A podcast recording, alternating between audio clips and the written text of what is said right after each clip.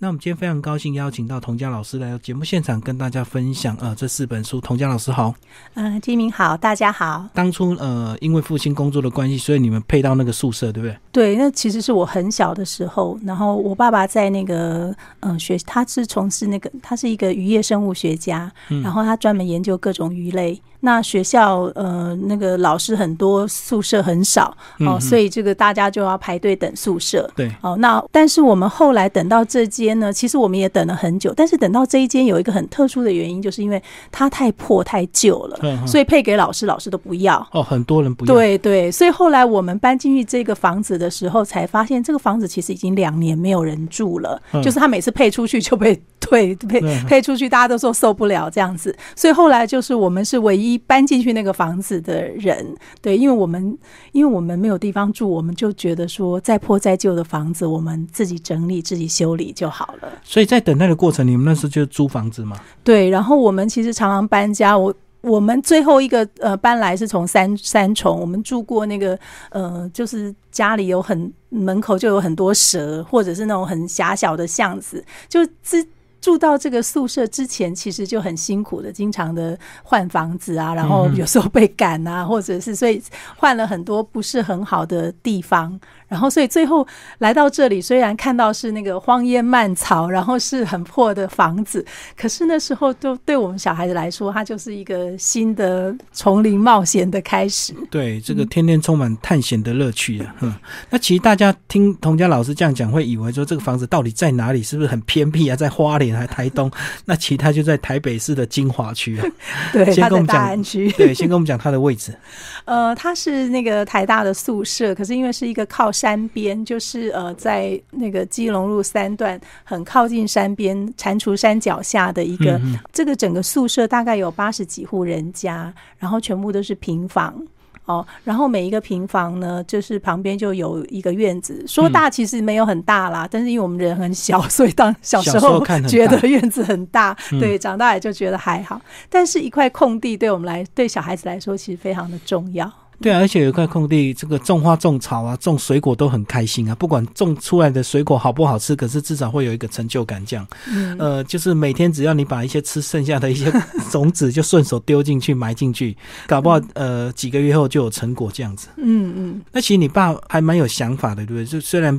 房子很破旧，可是他搬进去之后，他非常有计划的在整理。对，其实呃，我们能够住下来，基本上是靠着我爸爸妈妈，他们非常的用心。嗯，哦，然后因为。进去的时候，其实是一开始是确实有点吓到，因为当然也是因为那房子非常的旧，那就是古时候我们说的那个 binabia，就是那个用泥土跟稻谷去糊的那个墙壁。它那个墙壁因为就是很年久了，然后很黄，然后地板呢其实就是泥土，就土这样，所以呃。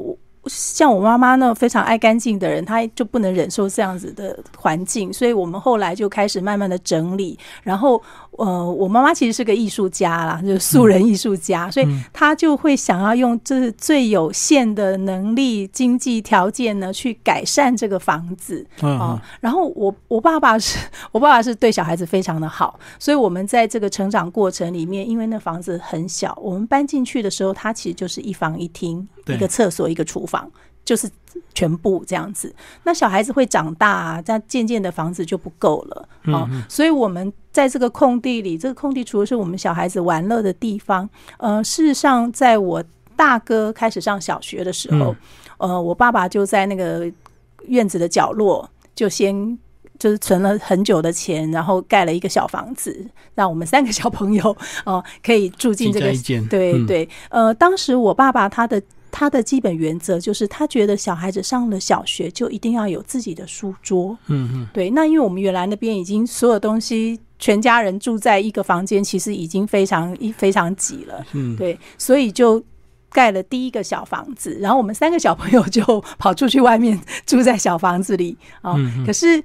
过了两年，我二哥上小学，又放了一个书桌。过了两年，换我上小学的时候，其实那个小房子已经满了，挤不下了。对对，因为三个小朋友的床，然后又有两张书桌，嗯，所以我上小学的那一年，我们就又在角落盖了一间。但是因为当时其实就是你其实没有钱再盖一间房子。哦，那那时候是很碰巧的，是因为有亲戚是在盖房子，然后那个盖房子你就有公寮，那公寮就有那个工人盖完房子之后，公寮其实就会拆掉，所以那种就是一种简易的组合屋便利。我们那时候说是便利屋，它是铁的铁的架子，然后上面是架那个木板的。当墙壁这样子，所以我们就跟亲戚要了一组，就是他们不要的那个公寮的小房子，然后在我们家的后院就组合起来。哦，所以它应该是一个套件就对，然后整批盖好就整个拆下来。那一般他们就下一个工地也不知道在哪里，所以他们就直接那个地方就不要了。对，通常就是不要或者移去别的地方，或者在。对，因为通常其实拆下来也就旧了哦。那我们其实就要了一组，然后那一组就在我们的后院，就先先用这个铁架组合起来，就很像你在盖玩具小房子一样，组合起来，然后再把木板，然后如果太旧的木板就换新的，这样，然后组合成一个小房子。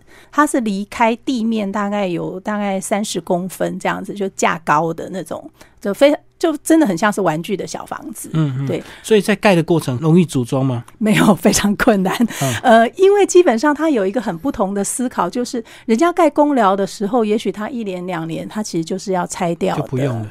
对，但是我们是要长久居住的，所以我们的地基就要打得非常的牢固。嗯，哦，然后还有，当然你要考虑到说你小朋友住在里面的安全问题呀，还有就是我妈妈就是希望很希望很有气质的房子，所以她在组。组合的过程呢，还有包括说，因为我们其实就业余的盖房子的人 哦，所以完全是靠着我爸爸。然后当时还有第一间房子的时候，还有我舅舅帮我们啊，所以就是呃一家人，那我们小朋友就当小工这样子，对，一家人把这个房子组合起来。嗯，所以盖了第二间这个呃小房间，那你们后来又怎么规划？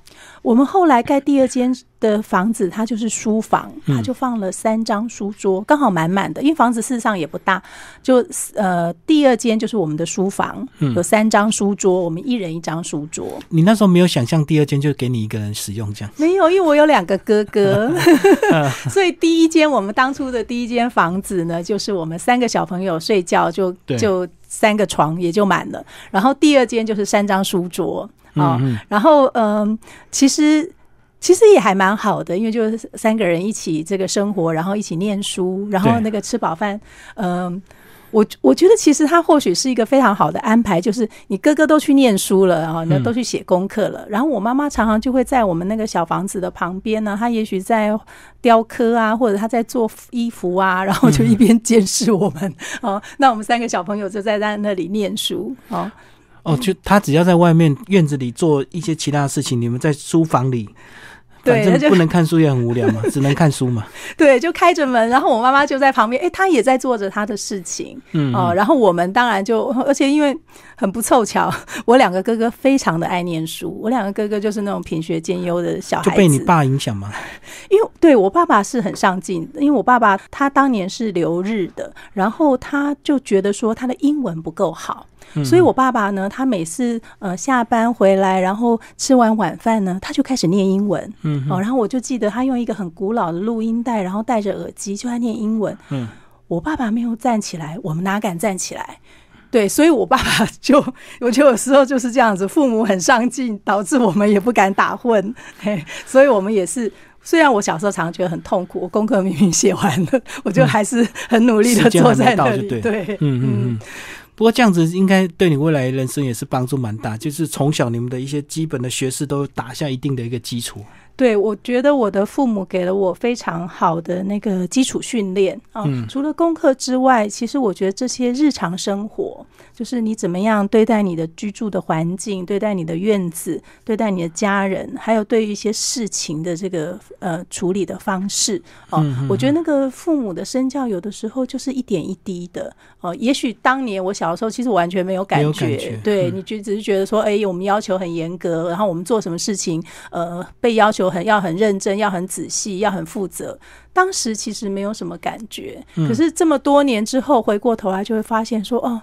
那幸好我父母给了我这么好的训练。当你长大之后的，针对一些事情的一些突然的一个决定，可能就跟你小时候受的训练是有关系的。这个，呃，也许我们当下并不感觉，可是你慢慢就会发现说，哦，原来小时候的很多习惯，包括父母亲的一些身教言教，就会长大自然反映在你对很多事情的对人处事的一个这个看法上。我觉得真的蛮重要的。是是。那其实虽然你们有非常这个呃书要好好念，然后有一定的这个课业压力，那其实你们童年还是蛮快乐，所以才会有这系列四本书的一个成型哦。那第一本写的就是你家有个乌龟园，对不对？对对，嗯。那我们来帮我们介绍一下，你们居然一个院子养乌龟，到到最后可以养到一百多只啊！对，因为呃，当初第一只乌龟其实是因为我我爸爸，因为他们研究鱼类，所以他们的研究室有那个鱼池，嗯，哦，然后有乌龟，就有一只乌龟。偷偷溜进去他们鱼池偷吃鱼，那本来要把那只乌龟丢掉，可是那时候我爸爸想说，哎，我们小朋友从来没养过动物，而且那只乌龟很可爱啊，所以那是我们开始有第一只乌龟出现，就是我爸爸带回来的。然后后来就你知道，那个四五十年前台湾其实是那个。到处乌龟的年代，就你走在生态还很对对非常自然原始的时候，所以到处可能都还有什么大肚鱼啊、青蛙什么虫鸣鸟叫什么都有，就是适合适合那个所有动植物的环境。所以你出去也许也会遇到，会抓到，然后有乌龟。有的时候朋友知道说，哎，你们家有养乌龟，所以有人捡到，或有人不要养就送过来。哦，那当然会越来越多。还有一个很主要的原因，是因为。我们其实从来没有把乌龟当做宠物，我们事实上是觉得乌龟跟我们一起生活在这个院子里啊，所以那个院子是一个非常自然、非常适合。乌龟生活的地方，而且它们也非常的自由，它们每天就自由的在院子里面爱干嘛就干嘛，走来走去也没有关在笼子里啊。所以几年之后，我们家的乌龟就开始交配下蛋，嗯，哦，然后交配下蛋的时候呢，其实我爸爸他还会带着我们，就远远的用望远镜去观察。观察，哦，那边都是半夜，然后我爸就会把我们叫起来，说：“哎，乌龟妈妈要下蛋了。”哦，所以就远远的用望远镜，所以我们就是那种曾经目睹一只。只乌龟妈妈下了一窝蛋的那种小孩子，嗯，好，然后第二天呢，我爸爸还会带着我们，就像那个考古学家一样，就慢慢把那些蛋呢一个一个呢挖出来，刷干净，然后教我们怎么样用那种尺去量那个蛋的长宽，嗯然后记录下来，而且还要仔细的检查，哎，因为有的蛋可能有破。那有破的就不会孵出来。那后来也因为乌龟就开始交配下蛋，所以那当然就自己就孵出了又更多更多的乌龟。哎，所以后来乌龟确实就越来越多，是因为就开始我们家养了台湾四种原生种的乌龟，就斑龟、金龟、黄龟跟石蛇龟。然后这四种刚好也都有公的有母的，嗯，哦，所以这四种也都纷纷的 生下了他们的第二代，甚至在我们养了十几年之后，还生了第三代。哦，所以其实就是那个乌龟就真的是越来越多，而且我在想乌龟它特别好养，对不对？就是说呃，它也不用特别照顾，然后它自己寿命又很长，然后它又不会有噪音的困扰，不像这个狗如果养很多就会乱叫这样子。所以是不是这样子很自然就跟你们一起生活这么多年？对我们家会会养乌龟，而且越养越多。其实有一个很主要的原因就是。我妈妈是很怕吵的人，然后她有说会叫的动物都不可以养，嗯，所以我们家从来没有养过猫跟狗。我们虽然有院子，可是我们家从来没有养狗，然后也没有养嘛，就是我妈妈怕吵。对，那乌龟呃相对来说还蛮沉默的。然后乌龟唯一会比较吵，就是有时候它走路会蹦蹦蹦比较大声而已。我跟你讲，讲到乌龟，有时候这个它在爬的时候，你不小心你会以为是老鼠，就很紧张。哎呦，房子有房间有老鼠，结果是乌龟在爬的声音。所以他们应该有爬到你们这个房子里哦。呃，我们家的那个房子哦，因为那种因为比较古老的房子，它其实都是比较高的，就是底里院子有挑高。然后我们乌龟是没有进房子的。嗯，那你们没有刻意把它抓起来玩？有，我们也会常常跟乌龟玩，然后甚至会抱着乌龟，因为有的乌龟，呃，乌龟很有趣，就是乌龟，呃，母的比较大只，比较漂亮，嗯，公的比较小。比较小，对。然后呢，乌龟母的有的都很干净、很漂亮。有时候我们也小时候也是常常抱着抱来玩。但乌龟因为它不喜欢被抱，所以乌龟有一个很有趣的，就是它不喜欢你抱它，它不喜欢你拿离开地面。对你只要一抓它，四肢就一直对。然后它会有一个伎俩，就是它就会大便。嗯，然后你就会吓到，你就赶快把它放下来。哦，脱身之计。对，那其实乌龟晒太阳为什么它都叠叠乐啊？在书中你也有画到，那你后来有了解原因吗？没有乌龟哦，其实他们，我觉得乌龟哦，他觉得爬得越高晒得越多，所以他们喜欢，他们喜欢爬高。哦，所以我们家的那个大乌龟哦，它一定是去抢那个最大的石头、最高的石头，就把别人都拨开，然后就去爬在最高的石头上。嗯，可是大乌龟它爬到最高的石头上之后呢，那个小乌龟就觉得现在大乌龟最高了，所以那个中的小的就会赶快去爬那个大乌龟，所以就把它当石头。对对对，看谁最高，大家就去抢这样子。对啊，每次看到乌龟很多，这个大家很自然就叠着金字塔，然后大家能爬在那边对，然后最下面那个居然那么无感，就让他大家压在他身上。这可能也是乌龟的一种快乐的生活方式。所以你们那时候记录到最后，这个最大养到几公分呢？最大大概有三三十几，我忘记了，应该也是有量，大概四十吧。最大的是斑龟，蛮讶异的哦，从那么小一直这个。突然就发现这个怎么越来越大，越来越大。对，但是乌龟它大到一个程度就成熟之后，比如说它大到四十公分，它其实就不会再不会再大了。对，它不会说永无止境的长大，不会。不过以你那时候小孩子的眼光，看起来就应该觉得蛮可怕的吧？这个我我们家乌龟哦，因为一直就等于说那些乌龟，其实从大概我两岁的时候，嗯，对，来来到我们家，等于说我整个童年。我的生活就是周围就是很多的乌龟，然后你们有帮每一只乌龟取名字吗？并没有，并没有，应应该蛮难辨认的。我们知道每一只，就哎，这是哪一只？这是哪一只？其实因为长久相处，其实都知认识，都呃认识它，但是我们一直没有那个习惯，就是取名字。啊，我们家唯一有名字的一只呢，就是有一呃有一种种类就是金龟。金龟呢，它的公的在它的某一个年纪的时候，它会有一种变种，就是变成全身都黑的，就变成乌漆麻黑这样。所以我们家有一只全身就乌漆麻黑的小乌龟，公的金龟。嗯嗯。然后我们只有那只叫它欧姑，就黑色的乌龟欧姑。因为那只乌龟非常的聪明，就是我们家很聪明的一只小乌龟，然后我们就叫那只欧姑，只有那欧姑有名字，其他人都没有名字。哎，可是以前环境那么好时好的时候，那时候他们有天敌吗？乌龟其实哈，呃，你要说它通常来攻击我们家的乌龟的，就是那个老鼠。所以我们家非常的小心，就是院子。我们家后来啊，就是也因为养乌龟的关系，我们刚开始是篱笆，然后就用那种很密的篱笆，然后后来呢就改成围墙。其实也就是要让一来乌龟不会出去，二来就是那个老鼠不会进来。好，呃，老鼠通常怎么攻击乌龟？其实乌龟它也是会跑，它也是会躲，可是。通常有的时候乌龟它躲一躲，它比如说它躲到死角，它躲到卡住的地方呢，那个老鼠就会咬它。老鼠也不是要吃它，可是老鼠咬它，它咬它也乌龟也不见得就会死掉。可是有的时候可能会因为感染或者因为它卡住了哦，所以呃，老实说，它在我们的院子里其实是没有没有什么天敌啦。对，在大自然的话，一般来说大概顶多就是受伤。会发炎，会是那个。而且以前生态那么好，我相信那个可能也到处都有蛇啊，所以蛇应该也蛮喜欢吃乌龟的。蛇好像不太吃乌龟吧？那个壳那么硬。还有小乌龟可以欺负。好，那我们今天介绍那个是呃，第一本是我们家有个乌龟园。那后来呢？呃，你们开始也种花、种菜、种的越来越多，主要都是你妈妈在种吗？呃，没有啦。其实我跟你讲，以前以前哦，以前小孩子很听话，妈妈叫你做什么就做什么。是妈妈种没错，可是妈妈都说好，你们现在去浇水，你们现在去抓虫。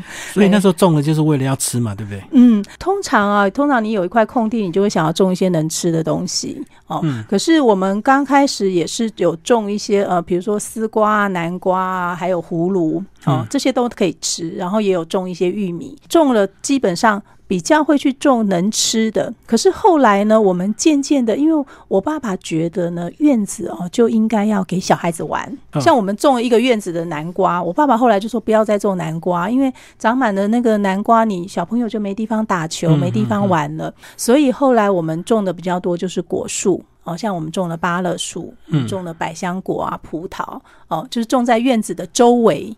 哦，没有说把整个院子拿来种菜或种什么能吃的东西，就反而是所有的植物比较多，都是种在周围这样子。就中间空地还是留给你们使用，对对对，围墙边边才有种，就对哈。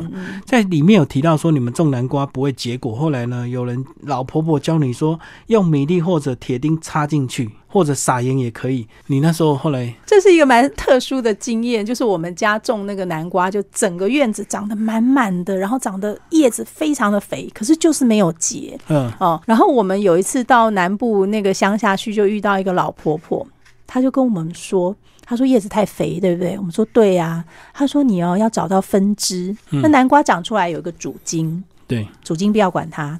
分支上面呢要钉铁钉，嗯，然后更小的分支上面要塞米粒，要撒盐。那个老婆婆就这样跟我们讲，可是我们是你，你会不会相信？应该半信半疑。所以我们古时候的小孩子当然就相信了，比较单纯了。对，然后回来我们就照着做，嗯，我们就照着说分支钉铁钉，然后然后小分支塞米粒撒盐。然后当然一样，照样浇水施肥，后来就真的结了。嗯，好。可是等我们长大之后，长大之后你就会自己看书去研究。对，你现在现在的小孩子要种什么，你可以上网，你可以查书，你可以问老师。我们以前就没有，那老伯这样讲。后来在书上才看到说，如果你的南瓜叶太肥了，都营养都跑到叶子上去，叶子又不能吃，抢营养。哎，所以你就要把那个小分支摘掉。书上说摘掉，可是。后来我们想一想，这个老婆婆教我们做的事情，你不管是钉铁钉也好，塞米粒撒盐，其实它那个小分支就长不好了，对不对？你被钉了铁钉，你被塞了米粒，撒了盐，其实那些小分支道理是相同的，它等于是破坏这些小分支的生长，让它不要长那么好，然后让你的主茎可以结南瓜。可是他干嘛不叫我们摘掉就好了？对啊，我也在想说，分支把它剪的比较少一点，这个自然营养营养就会留给这个果实啊。那。对他可能还是想要留那些叶子。可乡下人有真的有这样讲，我以前也听过说什么木瓜树下要钉铁钉啊。钉下去之后，就会激发他求生意志。对，就是伤害他，然后他就觉得完了，生命遭受威胁了，我要赶快结个果子传下代，这样子。就是如果你现在突然发现身体不好，就赶快结婚生小孩，然后就想我赶快有个小孩，不然我快要走了。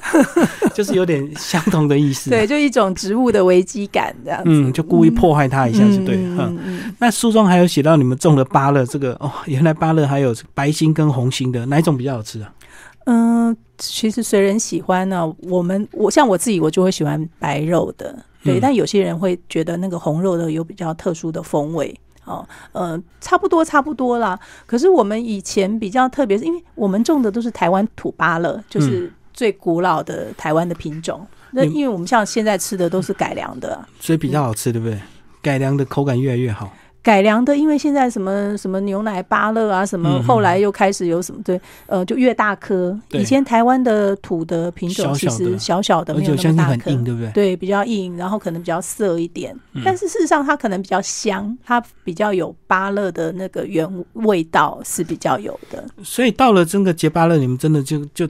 摘下来就直接吃了吗？对对对，因为小时候就自己种的。然后我觉得有一件非常有趣的事情，或许我觉得也是那个年代的父母的一个很好的教育小孩子的方式，就是我们就是一人种一棵，嗯，然后自己顾好自己的芭乐树。好，所以这一棵是我的，这一棵是我二哥的，那一棵是我大哥的。我们自己要顾好自己的树。我觉得你父母亲从小就在培养你们的这个责任心啊，这个让你们这个每个人自己对自己的东西有一定的责任感。那你种不好，你没得吃，你就不要怪别人。这样对，而且你不可以去偷摘别人的。我觉得这个还蛮有乐趣，就是其实呃，在整个这个你的童年过程中，真的是欢乐跟教养都同时在并行。对，我觉得是因为我爸爸其实是一个非常知性也非常感性的人。对，那这些这些日常生活，我觉得他不会单纯只有乐趣，他也不会单纯只有责任哦。他事实上是其实在很有趣味的这些事情里面，但是你也必须付出。其实你我们小时候也是被很严格的要求很多的事情，你没有做好，你没有做的不不认真，也是会被骂的很惨的。会被打吗？被打还好啦，因为我们其实就是比较小心。对，因为那个。那个我可能是因为是老幺，我觉得老幺比较机灵，就比较会察言观色，比较不会做一些 老幺，而且女生比较疼吧。我比较不会做一些欠揍的事情。对啊，应该是大哥二哥比较倒霉这样子。而且这个自然，这个大家对男生期待比较深一点嘛。对，但是幸好我我这两个哥哥很乖，我这两个哥哥真的是好儿子，所以有的时候我觉得有时候是相对的。你的父母为什么都？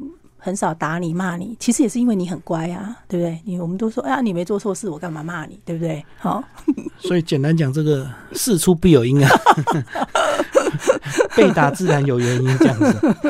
好，那我们接下来讲到这个游乐园，就呃呃，其实这个这些时间点都是同时在进行的。对对对，嗯。然后讲讲你们后来在院子做了哪一些这个特别的这个游戏？在这个院子里面哦，因为我觉得以前的小孩子哦，他既没有电脑，没有网络，没有，其实很大部分时间也没有电视，也没有，事实上也没有什么玩具。嗯。哦，所以所有你想要的玩乐，事实上就要靠你自己想象，自己想办法，什么都要自己对 DIY。哎，你在院子里，你有草就是玩草，你有你有有动物，你就是去抓昆虫，然后想办法抓 麻雀。我们在这个院子里，因为以前的小孩子好像就是有大把的时间哦，然后父母其实也都很忙，他也不会说跟你陪你或者什么。事实上，我的玩伴就是我的哥哥或者我的邻居。那在院子里面呢，我两个哥哥就是非常有想象力的人哦。那我们家有一个很严格的规定呢，就是小的要听大的。嗯，好，所以我就是因为我是老幺，我就永远是那个小跟班。然后我大哥在院子里面，比如说他们今天要今天要玩什么哪一个草，然后要做什么事情，然后我大哥就会分配我们任务这样子哦，或者我们在院子里面要打棒球哦，或者要做什么事情，然后要用自己做什么竹枪来射击哦。通常我们就是天气好的时候就在院子里玩。那时候你们有玩伴吗？还是就你们三个而已？呃，不一定通。大部分就是我们三个，但事实上都是我跟我二哥啦。因为我大哥比较大，然后我大哥因为就看起来就像大人，所以通常都是我二哥跟我。然后我们比较多，就是因为是一个宿舍嘛，所以邻居也很多小孩，对，呃，同年龄的小孩都很多，所以我们其实也很长。就是诶，比如说小朋友今天来我们家，明天去他们家，然后可能在院子里，你要组一个棒球队，你就要有基本的几个人人数，对。然后或者说呃玩什么躲猫猫、木头人什么这呃。呃，其实很大部分的时候，其实是会叫了邻居的小孩子来玩，或者我们在巷子口，或者跟邻居的去邻居家这样子。然后你那时候比较小，会不会常常比较被欺负啊？不会被欺负，就是觉得自己很弱，你知道？我从小 反正组队的时候，大家都不太想选你。对我，我小时候我觉得我哥哥一定都非常纳闷，想说妈妈为什么生一个这么哇咖的妹妹这样子？那一来是女生，二来又最小啊。但是呃，因为。我妈妈有赋予我哥哥照顾我的责任，所以他们无论如何也得把我带着。但是我小时候就一直有那种，就是为什么我总是跟不上，我总是输，然后总是玩不赢这样子哦。那所有的，比如说你那个什么踩高跷啊，或者是什么呃这个追人的啦，或者是什么赛跑啊什么呃，其实很多的游戏对，所以我有小时候很长的一段时间都一直觉得说很郁闷，对不对？就很觉得为什么好希望自己是男生呢？这样子会不会从小没什么信心，没有什么？小时候蛮自卑，倒是真的。嗯，好，那其实快乐的童年最后总是那时候是到了十六岁，是什么原因让你们要换第二个宿舍？对我们家这个有院子的家呢，它虽然非常有趣，然后它也是充满了我的童年回忆。可是我们这个家哦，我们非常辛苦的这个努力的把它弄得很好，哦，可是它有一个最大的缺点，是我们人力所不及的，就是它会淹水。嗯，好，因为我们这个大概八十几户人家的这个宿舍哦，它其实是一个有点斜，它的地其实有点斜。然后我们家呢，刚好就是最低的那一间。嗯，好，所以它每一次。这个下雨就会淹水，然后台风就会就会淹。呃，我们后来下定决心要搬家，是因为有一次台风来，那个水太急，然后淹的很快，所以呃，就一下子就进房子了。哦，那他。当然，那一次就损失惨重，因为你就所有的，比如说你的书、你的东西，其实淹水就都毁坏。呃，每一次淹水其实就是损失惨重。嗯，那对于说你经济非常拮据的家庭来说，其实淹水是一个非常痛苦的事情。每年都会淹吗？其实台风大概都会啦，可是大部分的时候，也许因为房子房子有点是垫高的，所以其实不一定会进房子。但是都很危险，很危险。但是也是有进过几次，那你只要进一次就就都破坏了。然后还有包括说，我们后来自己盖的那个小房子，其实它是木头的，嗯，它是木板的，所以它如果淹水的话，其实那些木板就会因为古时候泡到水，对，泡到水。然后因为以前都是那什么甘蔗板哦，然后它淹水其实就会变形啊，其实就会坏掉这样。所以其实就是不堪。不断的这种淹水的损失，然后也是呃，我爸爸因为他在台大工作很久了，然后以前都是要靠着点数，就累积点数，你的年资啊，你的那各方面的点数。后来我们就在我十六岁那一年就申请到同样这个宿舍的另外一边比较高的那一边的一间，地势比较高，对，地势比较高。老实说，我想这两间应该差个三十公分之类的吧，对。但是它是整个是是你不察觉的斜坡，但是为什么我爸爸？有发现这件事情，就是他后来有察觉到这个宿舍每次淹水的都是我们这一边，然后另外那一边的人其实都没有淹进去。嗯哦，所以后来我爸爸就一直等，等到有刚好有一年就有一间空出来，比较高那边有一间空出来，然后我们点数刚好也够哦，所以呃，这是我十六岁，就是刚好要升高中的那一年，我们申请到那一间宿舍之后呢，我们我们就忍痛就下定决心就。搬过去，这样这两间房子其实只差了大概两百公尺而已。那第二间它的状况是怎么样？第二间哦，它有一个很大的好处，就是它的墙壁就是砖墙，嗯，不是我们先前的那个土墙哦，然后是砖墙的房子，然后它的。房间多了一间，但是它还是不够啊。它的院子比较小一点，但是房子比较大。对，房子大一点点这样子。然后呢，我们当时做了两个很大的决定，一个就是要不要继续养乌龟。那可是因为新的家，那个家它有一个除了院子比较小之外呢，因为它的院子里有那个水沟比较窄。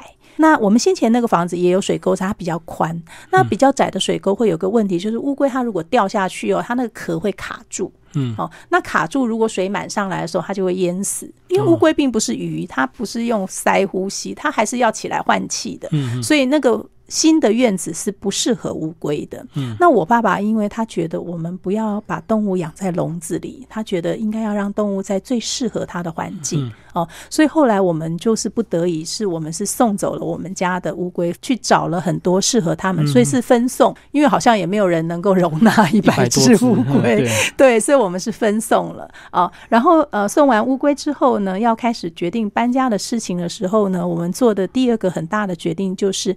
因为新家虽然房子大了一点点，但是还是不够哦。因为那时候我们三个小孩都已经长大了，嗯，我高中，我大哥、二哥也都高中、大学了，所以其实我们后来就决定要搬走我们在旧家盖的那个小房子，嗯嗯，哦，所以那个就是一个非常庞大的工程。因为你当初盖的时候，你并没有想到要要拆。拆哦，所以每一个螺丝，那个年代像我们现在转螺丝都嗯都用那个电钻，对，以前不是，以前所有的螺丝都是我爸爸用手。锁的，所以那每一个螺丝锁的超紧，因为你你又要防台风，又要防地震，你又要稳固，所以那个房子盖的是非常非常的牢固。然后现在你必须把它拆下来啊！当然还有一个很困难的原因，是因为你拆下来的东西是要用的。对，对你不能把它打烂的，不能乱拆就对。对，不能乱拆一通。然后拆下来不只是不能拆坏，同时呢，很重要的工作就是要分类、打包、整理、编号。嗯，所以或许这个对我来说，我觉得它就是一个很庞大的一个。训练对小孩子来说，因为我爸爸他做这些事情，我们所有的小孩子都跟在旁边。我们他是师傅，我们就是小工，嗯哦。然后呃，所以我从小学到的就是对于比如说工具的维护很重要，对于东西用完放回原处很重要哦，对于分类整理记录这些事情的基础是这么的重要。当你把这些东西全部搬到新家的时候，你才有可能把它把它重组起来。对你，如果前面疏忽或你前面打混了，其实后面就很辛苦。所以第二次再搬家那时候你就十六岁，你就开始担负着重要的一个功能，就对了，不像那时候两岁，这个什么事情都轮不到你来做。对，比较小的时候，我们盖几间房，在我小学的时候，那时候就是小工，大概就是老爸爸叫你说你拿老虎钳，你拿螺丝，你对对对，通常我们就是那个跑腿的人哦。然后比较大一点的，当然开始我们就是爸爸做事一样，是我爸爸做什么，他在上盖房子的时候，他就架在那个蚂蚁上面，他就人在上面，他叫什么，我们就在下面赶快去做什么这样子。那当然，因为也我哥哥比较大了，然后家里多了两个壮丁了啊，所以我们到新家的。时候就再把这个呃旧家搬过来的这个两个这个小房子呢，再组装起来。所以第二个房子呃书里面讲到说，你一直住到你结婚后才离开，那你呃等于是第二间房子住的比较久。嗯，对，因为但是回忆应该是第一个比较甜蜜，对不对？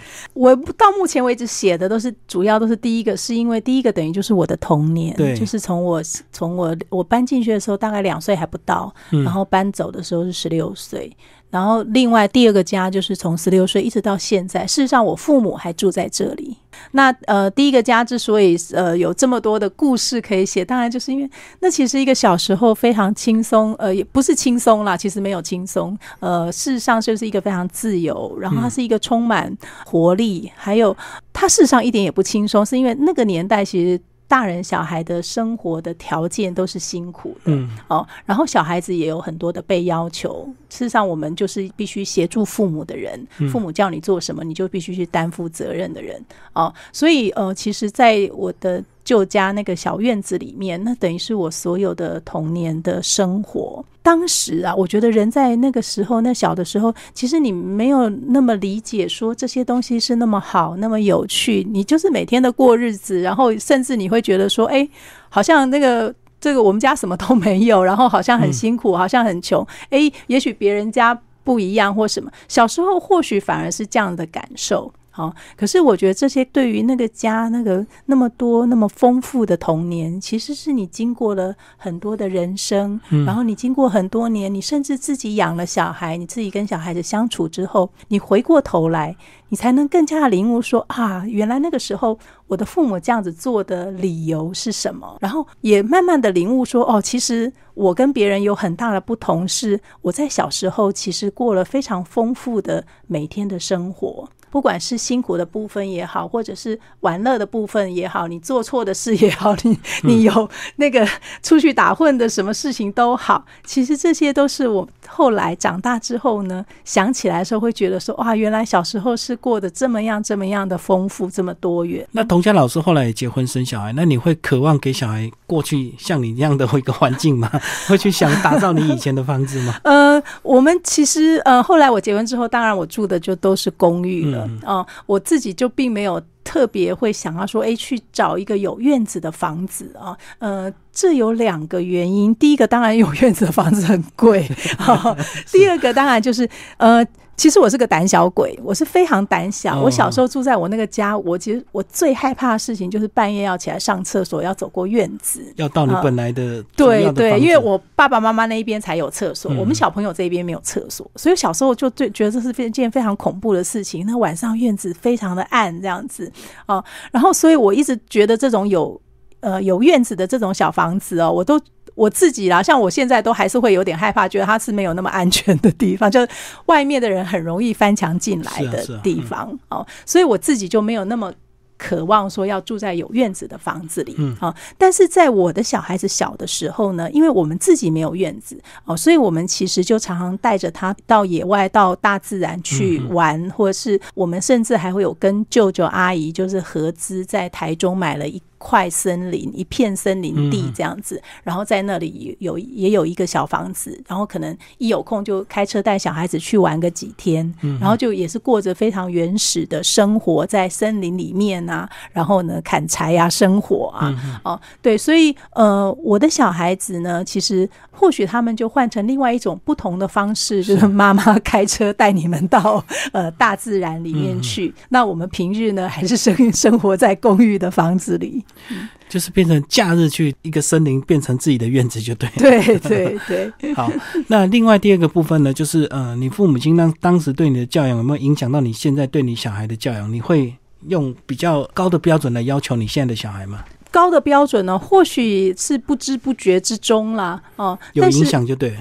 我觉得是有的，但是或许它有另外一种反过来的影响，就是因为我自己从小到大其实是呃觉得在莫大的那个升学压力之下长大的，嗯，所以有的时候或许会反而会反过来觉得说，希望我的小孩子呢，他们能够去做他们最感兴趣的事情。去念他们最感兴趣、最想念的书，然后去做他们最想做的事情。我觉得这是他们那个时代跟我们那个时代有一个蛮大的不一样。我们小的时候，其实我们没有那么自由、那么容易取得那么多的讯息。对，其实我们也就照着父母或照着长辈、照着许多人说：“哎，你适合念什么？”我们也就一路念上来了。哦，那像我们家就是呃。我妈妈就讲了一句话：我要考大学的时候，我妈妈就说：“女孩子哈，那个。”家附近的学校念念就好了，我家就住台大旁边这样子，对对对，他就他就只讲了这句话这样子，所以呃，或许我觉得我们小时候有被这样子要求，可是对我来说，那那一段时间其实非常辛苦的。那别人看我会觉得说我非常的顺利，我念了小学，然后我念了台大，然后我我就一路好像都很顺利，顺利主义。对，但是其实。你如果从我今天在做的事情，在画绘本这些事情，事实上我是绕了好大好大的一圈。我到我三十六岁、三十七岁的时候，我才真正开始去做我很想做的事情，然后我很感兴趣的事情，我愿意投注心力的事情。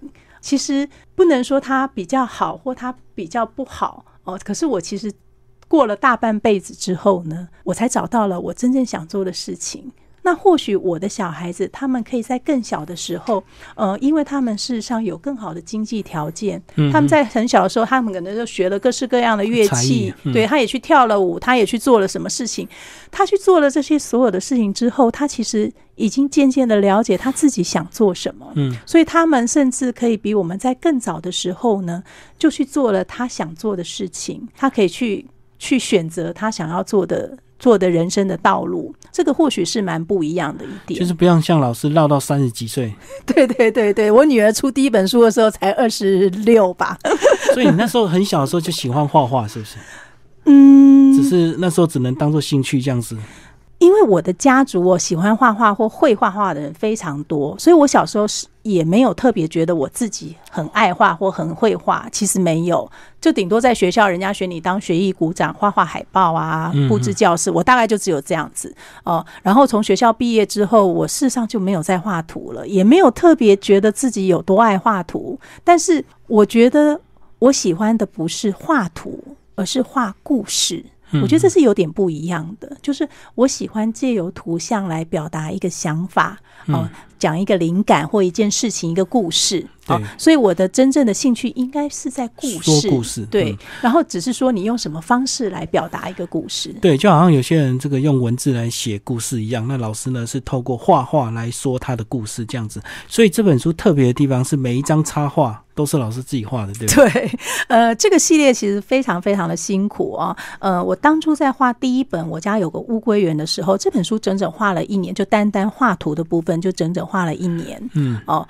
然后呃，二零零七年这第一次出版之后呢，这本书非常的受到大人跟小孩子的欢迎，所以他就一直不断，他已经二十几、三十几刷了。哦，所以就对对，就一直一直刷了。后来就是一直到去年，因为就最后一本。呃，最后一本就是我家盖了新房子。这中间其实我一直呃每画一本，我都想说好，这是最后一本了。呃，因为这呃桥梁书呢，它第一个它页数非常多哦，呃，相对于绘本来说呢，它的那个插画的量就非常的大。